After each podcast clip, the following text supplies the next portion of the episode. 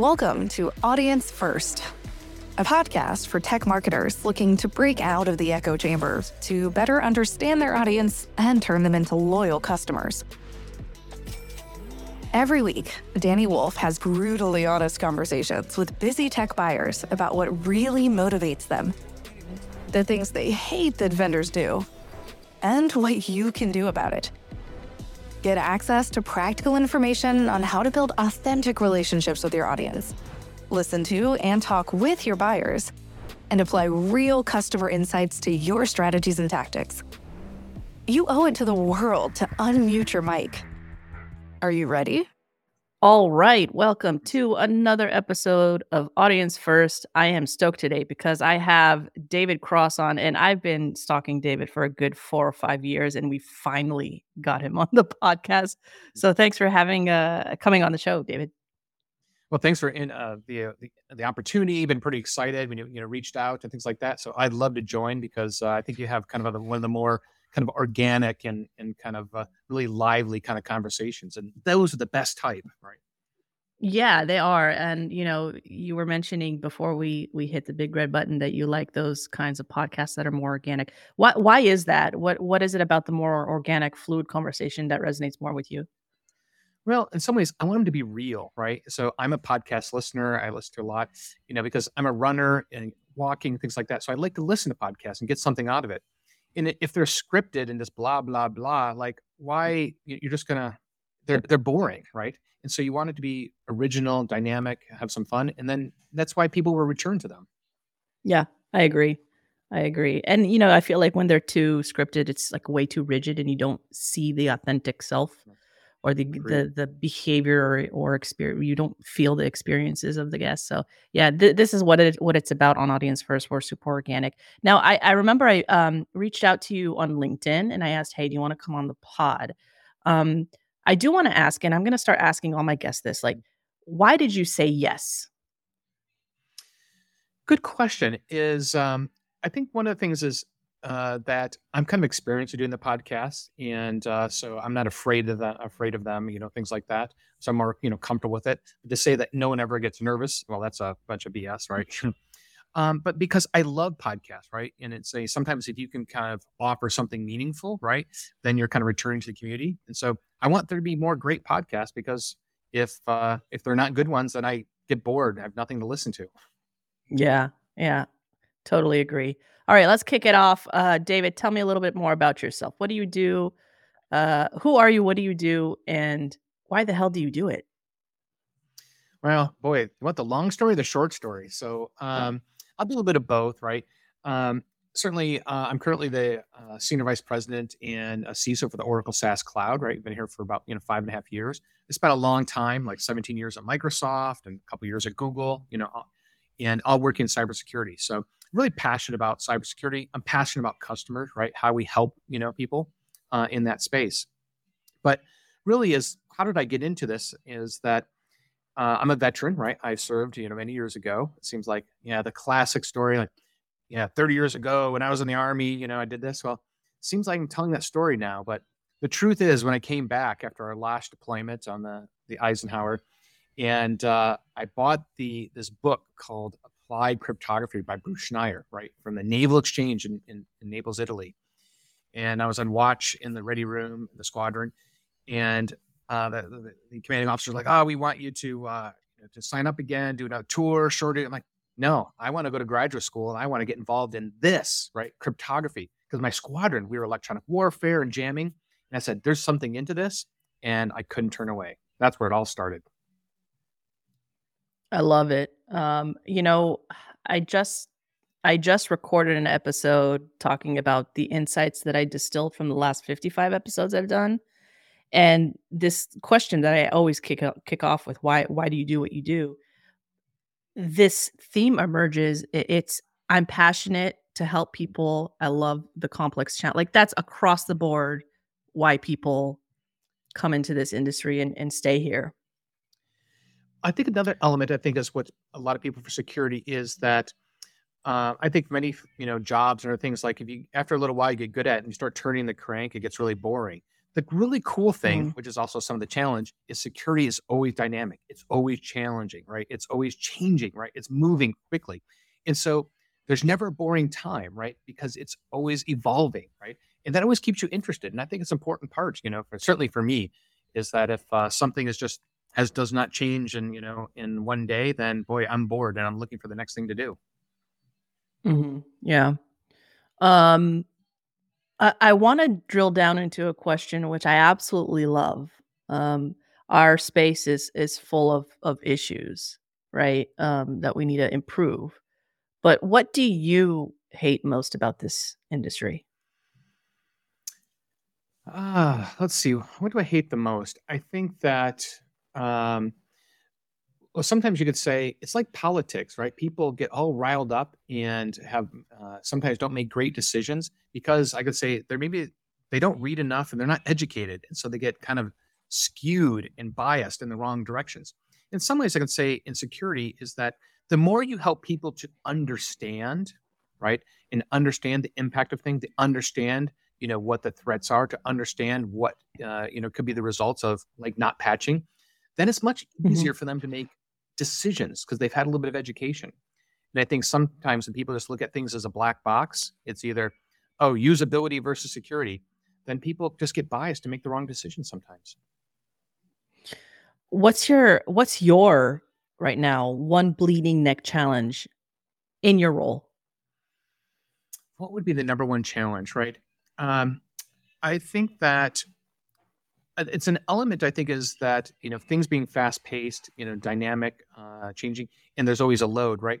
But how do you does everybody you know keep up to date right? If it's always changing and you know programming languages are changing techniques are changing attacks are changing right? So how do you balance that right? And in some ways i think about like i try to do myself and guide others is like you got to structure that part of your role is education right? In a mm-hmm. constant mm-hmm. way in planning that and structuring that. That's very important because it's so easy the moment saying, oh, you stop learning, you stop, you know, kind of educating yourself, right? That means, oh, you're now starting to decline, right? And that's one of the challenges. Well, why do you think? And I, I want to focus now because you, you, mentioned that you're you're pl- part of cloud cloud SaaS, right? Correct. Um, I want to focus on the cloud market because I, first of all, I have a lot of clients who are cloud security mm-hmm. products, and I mean, it's all about cloud now. Everyone's talking about cloud, right? But the the challenges that I see is that it's such a crowded and a confused market. Correct me if I'm wrong. Well, uh, I think one thing is I talked about the RSA conference uh, earlier this year, and I said, hey, uh, it's not about if you're moving to cloud; it's when you're moving to cloud. So the reality is, mm-hmm. everybody mm-hmm. is, to, is saying cloud is here. It's not you're all going there, right? That's one element. It's kind of like saying, oh, social media is going to go away. Nope, it's here forever, everybody. Now, I think that the element is that, which is I think one of the challenges, which I also try to talk about, is people. Um, it's not apples to apples, right? It's saying what you do for security, what you do for you know compliance, what you do for operations change, and I think that's one of the challenges. Someone that you, let's say, you're an application owner for 25 years, right, on premise, and now your application moves to the cloud you need a lot of things change and a lot of things some of the challenges is that people don't understand and aren't educated on all of those changes and how to operate it how to secure it right because they're different and i think that's one of the gaps and deltas that we all need to kind of serve or help with okay that that's interesting because uh, it takes me to my next question which is um I love, I love, see, this is the thread that I'm pulling on that I talked to you about. I had that initial line of question, but no, now we're going to go in a yeah. completely different direction. How would you describe the level of um, maturity among uh, professionals within the cloud security market and specifically like practitioners, the buyers um, in the current market right now? Oh, I think it's very mixed, right? And I think it, it depends on the verticals, if you will. So sometimes, let's say, you know, historically, financial services is sometimes the last to move, right? You know, because of regulations and other reasons. So I think there's others that they move very quickly, wow. they're onboarded, and others take longer, especially let's say public sector sometimes, right? Or military, right? Let's say FedRAMP, you know, think of government. How fast does the government move? I think we can, mm-hmm. doesn't matter. Name your favorite government. It doesn't move too quickly, right? And so the people that are there are, if they're not moving quickly there, are they educated in the cloud? Do they know how it works? Do they how to operate it? Do they have best practices? Maybe not. And I think that's one of the things we're, we're running into. How do you suggest you close kind of that gap to education? Well, I could say, you know, various conferences and other things. And I, what am I you know, meeting customers? What's my number one takeaway? Documentation, right? The thing that everyone Yeah. hates. We need more documentation. We need more best practices. We need more, you know, kind of, I think the greater ecosystem help, right? Is sometimes, uh, I'll give an example is you may choose a vendor and it's great. It's, it's you're moving to the cloud, but sometimes you may just need assistance, right? Sometimes, you know, implementation of an, a cloud application if you don't have the skills, maybe you need a vendor or partner to help you with that. And that's okay, right? And how do we continue to, you know, kind of build that ecosystem?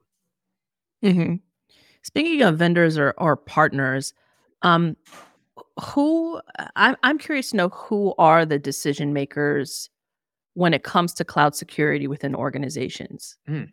right? Are there specific roles or departments that hold more influence in making cloud security related uh, decisions?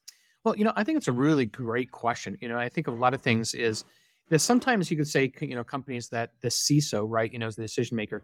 But often I like to think about it's about partnership, right? I'll give you a couple of good Mhm. examples, which, uh, you know, a, a simple one.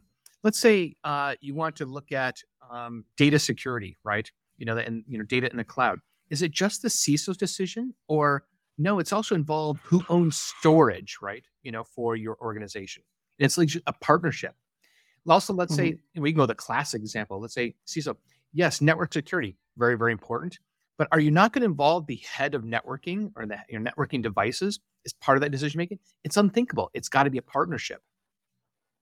Yeah, one hundred percent. and so then let's go into the future. You know, Dana, I know you've heard of maybe AI, right? you know, so everybody's talking about it. Now, it's like, okay, a CISO is going to control a all of AI. No, it needs to be a partnership with the business owners, the application developers, and things working security in the the engineering and, and business owners and application owners together, right, as a partnership. It's not just single owners. So a, a common theme that uh, um, emerges in a lot of the discussions I have, not just on the podcast, but in general webinars I'm hearing and, and listening into uh, offline conversations, is that there's not just a, a gap between the vendor and buyer partnership, but w- partnerships in cross department. Yes. How do we how do we solve for that problem, in your opinion? Oh, you know, one of the things I try to do, and certainly I could think of, you know, uh, um, a time that uh, this was, I think, one of the Team8 Village, you know, kind of um, Mhm. communities getting together. And uh, I think Kobe, you know, he was at Walmart at the time talking about, hey, let's talk about examples of It's kind of like, is it just security handles things or is how you work together with operations and you build partnerships, you build standards, you build playbooks together, right? You know, think of, uh, I like NFL football, right? Is it just the offense or is it just the defense? No, you have to have playbooks of them working together and having a plan together. And so I think that an element here is like one of the things that we try to do is thinking about another example is patching, right? Is it security? Is it a fight? Is like operations? No, we're not patching. It's downtime or security. Yes, you're patching because it's important. No, you build what I call standards, right? You build a set of standards. I know people don't like that term sometimes, but it's like a standard saying, hey, here's the criteria. Here's our algorithm, right? Is this something that's remotely exploitable? Has it been weaponized, right? Is it, uh, is there threat intelligence about it, right? Now, so you set, a set these things together, you know, as we're you know, engineers, you have, you make it really um, quantitative and you say, okay, we agreed on the standard. It makes it easy to make decisions, right? And I think that's what it's all about. Are there specific standards that you follow that are already created? Like, um, I don't know. I'm not going to throw them out there because I may, I may Yeah. assume the wrong ones. But when I hear standards, I think of some some specifically. Yeah, uh, you know, sometimes I'll say uh, there could be a mixed story, right? You know, I can go my old school days in IETF and things like that, you know, and they've got things like GDPR, you know, but in some ways though, I think is let's talk about even though we're a we're in a global world, it's not just about the US, but like, you know, NIST, right? You know, NIST and you know, SP, you know, 853, other things like that. NIST sometimes, I think in the grand thing, does set kind of a benchmark, you know, for us to start from, right? And even though it may not be perfect, um, you know, I, I think that's where a lot of people start from, and that's I, I think that's okay, right?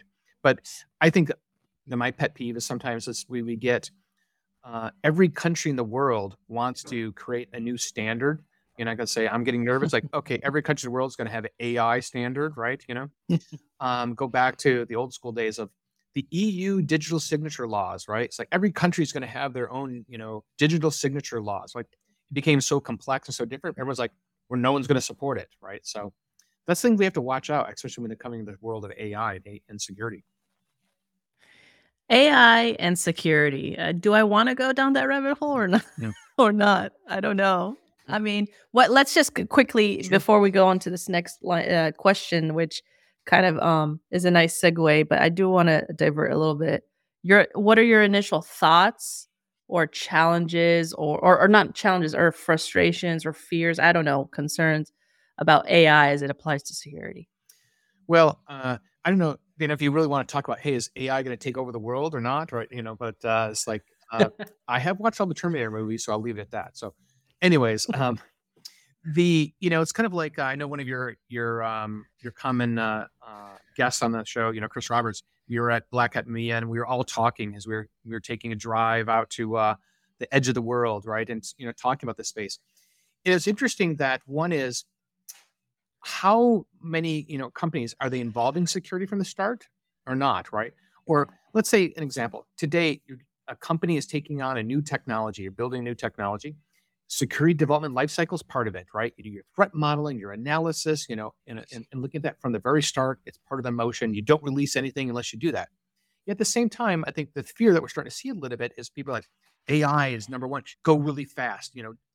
Forget all the rules. Drive. Get in the ferrari and drive. And like oh, be careful what you're wishing for here, right? Because the reason we have a security development life cycle in those processes is to help avoid the things later, the crashes, the incidents, right, going off the rails.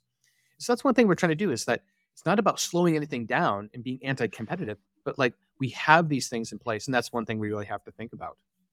Yeah, I love that. I mean, that that's a topic we can drill down mm-hmm. to at some point. Um, uh, if you're open to to coming on again, we could always uh, dig into that. But I do want to go back to the cloud market because I know that uh, uh again, this is a, a, hot market, a lot of players in this market, and I do want to um, uh, uh, understand some viewpoints that um, of yours that come from some of the the people that I know work in cloud security vendors. So some of the challenges that they're experiencing, okay, are um,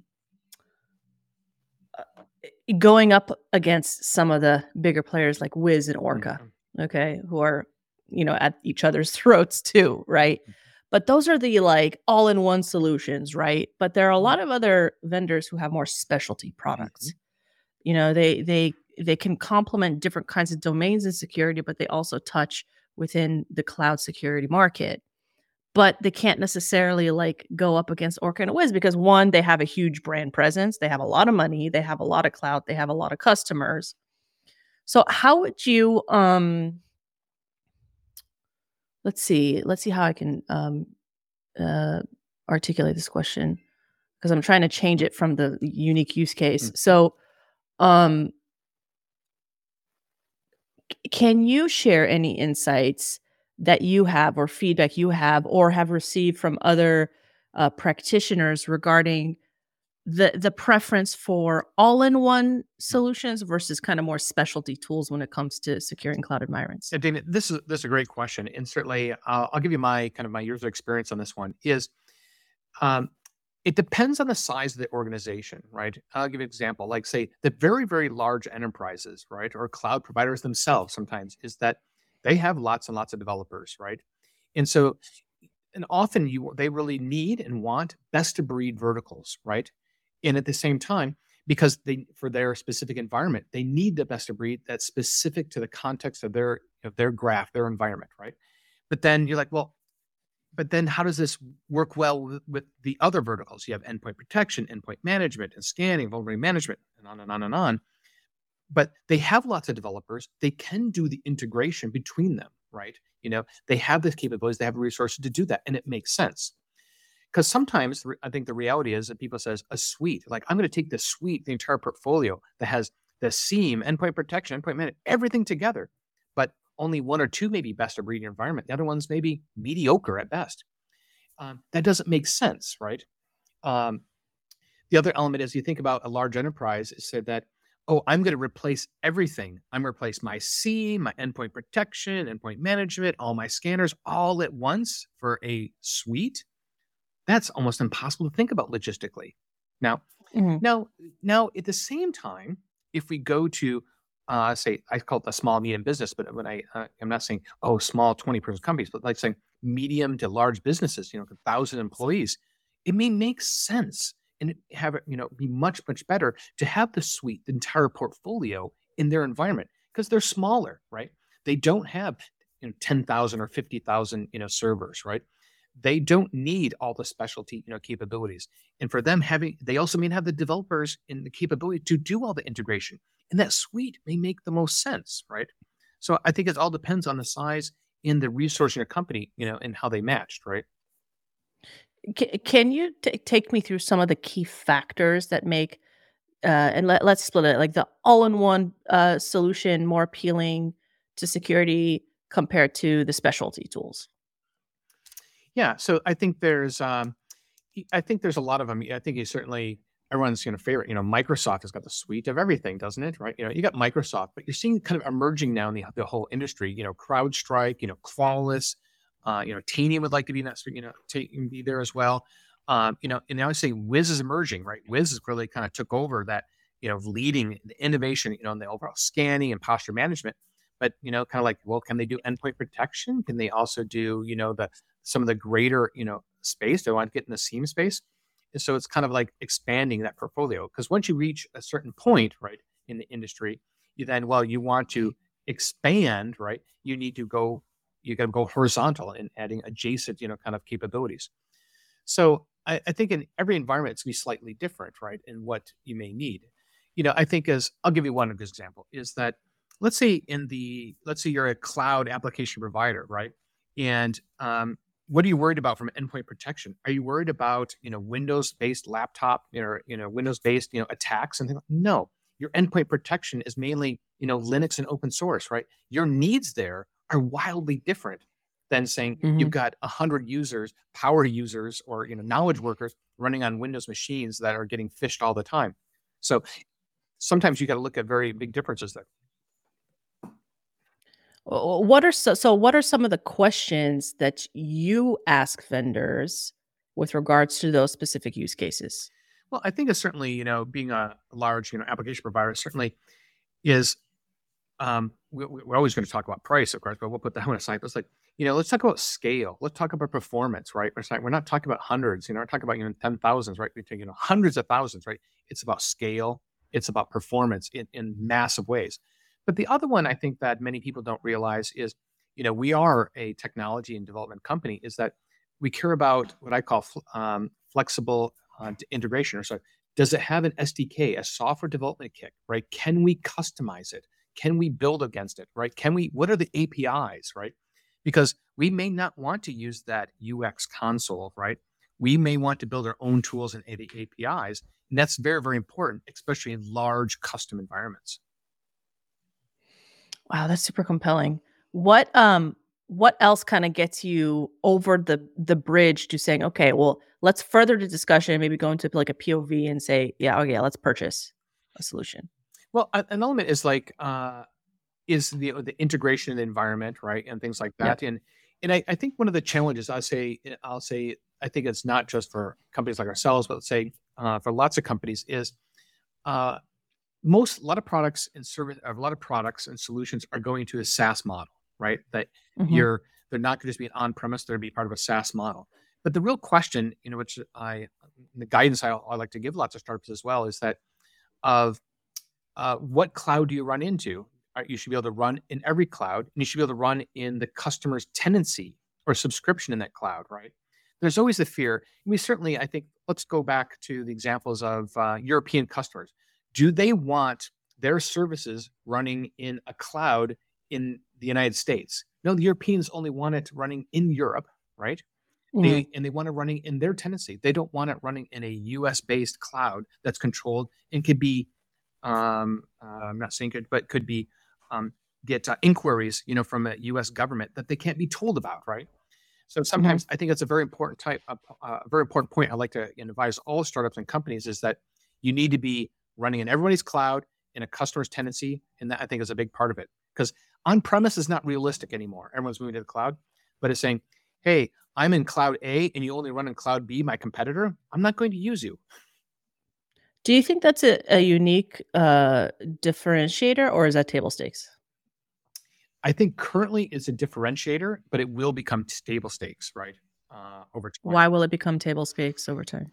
Because I think the the fear is that more and more um, as more and more companies move to the cloud and regulatory, you know, sovereignty, in other regions, you know, reasons they have to have this. I think it's going to be just like encryption. So we go back, mm-hmm. what, 10 years ago? Oh, yes, I'm going to get third party additional encryption and pay for it for my cloud storage. Nowadays, if someone's like, yeah, we're going to charge you for encryption of your storage, you'll laugh at them, right? It's a commodity, right? And I think we're going to see this this sovereignty element, you know, quite a bit. And that's the one thing is, uh, you know, I don't, you know, I promote, you know, my company, but you know, one of the things that we're doing with our our sovereignty is like we have what we call our dedicated, you know, region, uh, region, you know, uh, uh, cloud capabilities. That, hey, you can have this cloud in any country in that region, you know, in a in a very dynamic way, because the demand is there. That you know, mm-hmm. because of global tendency, uh, um, you know, friction and other things, you know, co- countries don't want their data going outside of their own country, and they can't build. Some country, countries are actually kind of small. Some of the European countries, right? They're just too small to build a billion dollar data center. There's not a billion dollars mm-hmm. of cloud business there. I want to go back to um, some of the features that you talked about, which are critical. Um, you know, apart from a, a API and integrations and that kind of stuff, are there any specific features or capabilities that you believe uh, would differentiate the the? Uh, and I want again, I'm going to split this into two, like the all-in-one solutions, the suites yeah. versus the more niche products. The uh, I think a, a big part of it is even though if you have a suite, right, it's kind of like the integration, you know, with other things, right?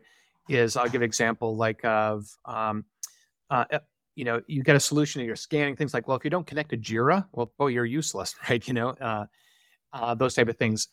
And I think this is where a lot of startup community is kind of helping there you know things like simplicity or JupiterOne you know asset management is like building those connections even though you don't have everything but how you can connect to others and sometimes this is where other technologies is needed and helpful there.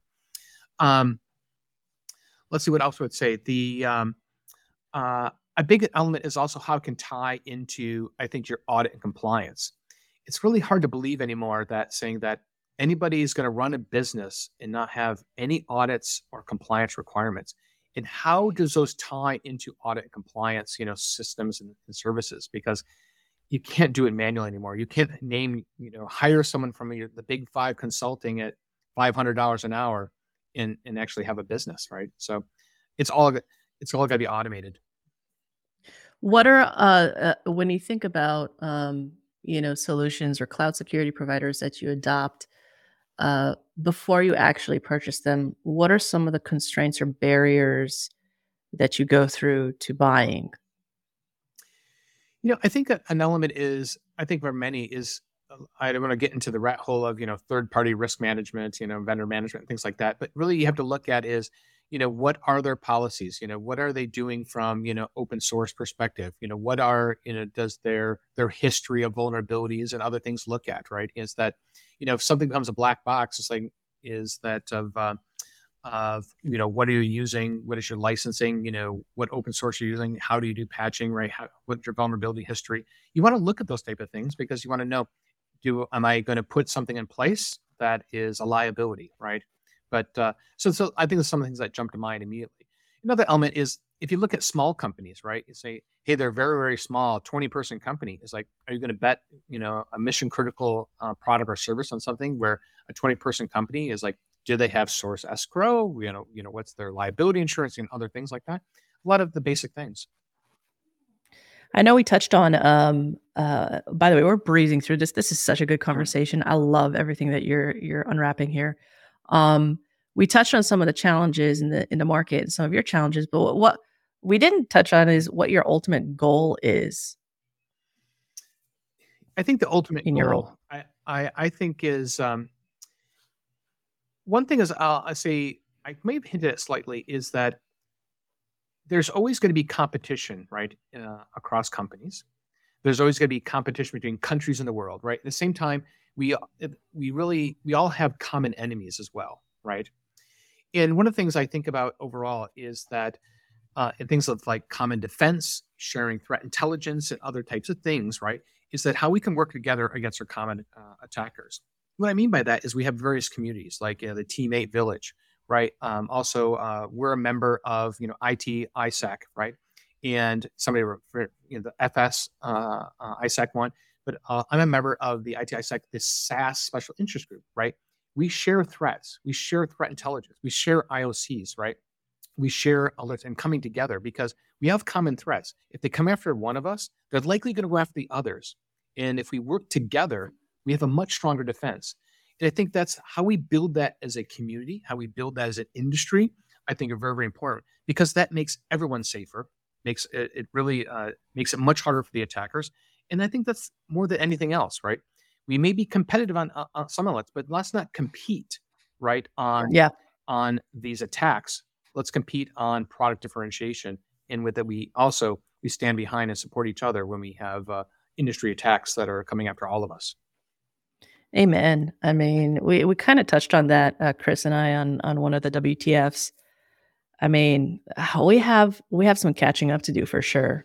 So I appreciate that answer. That to me, the shared defense is is super powerful.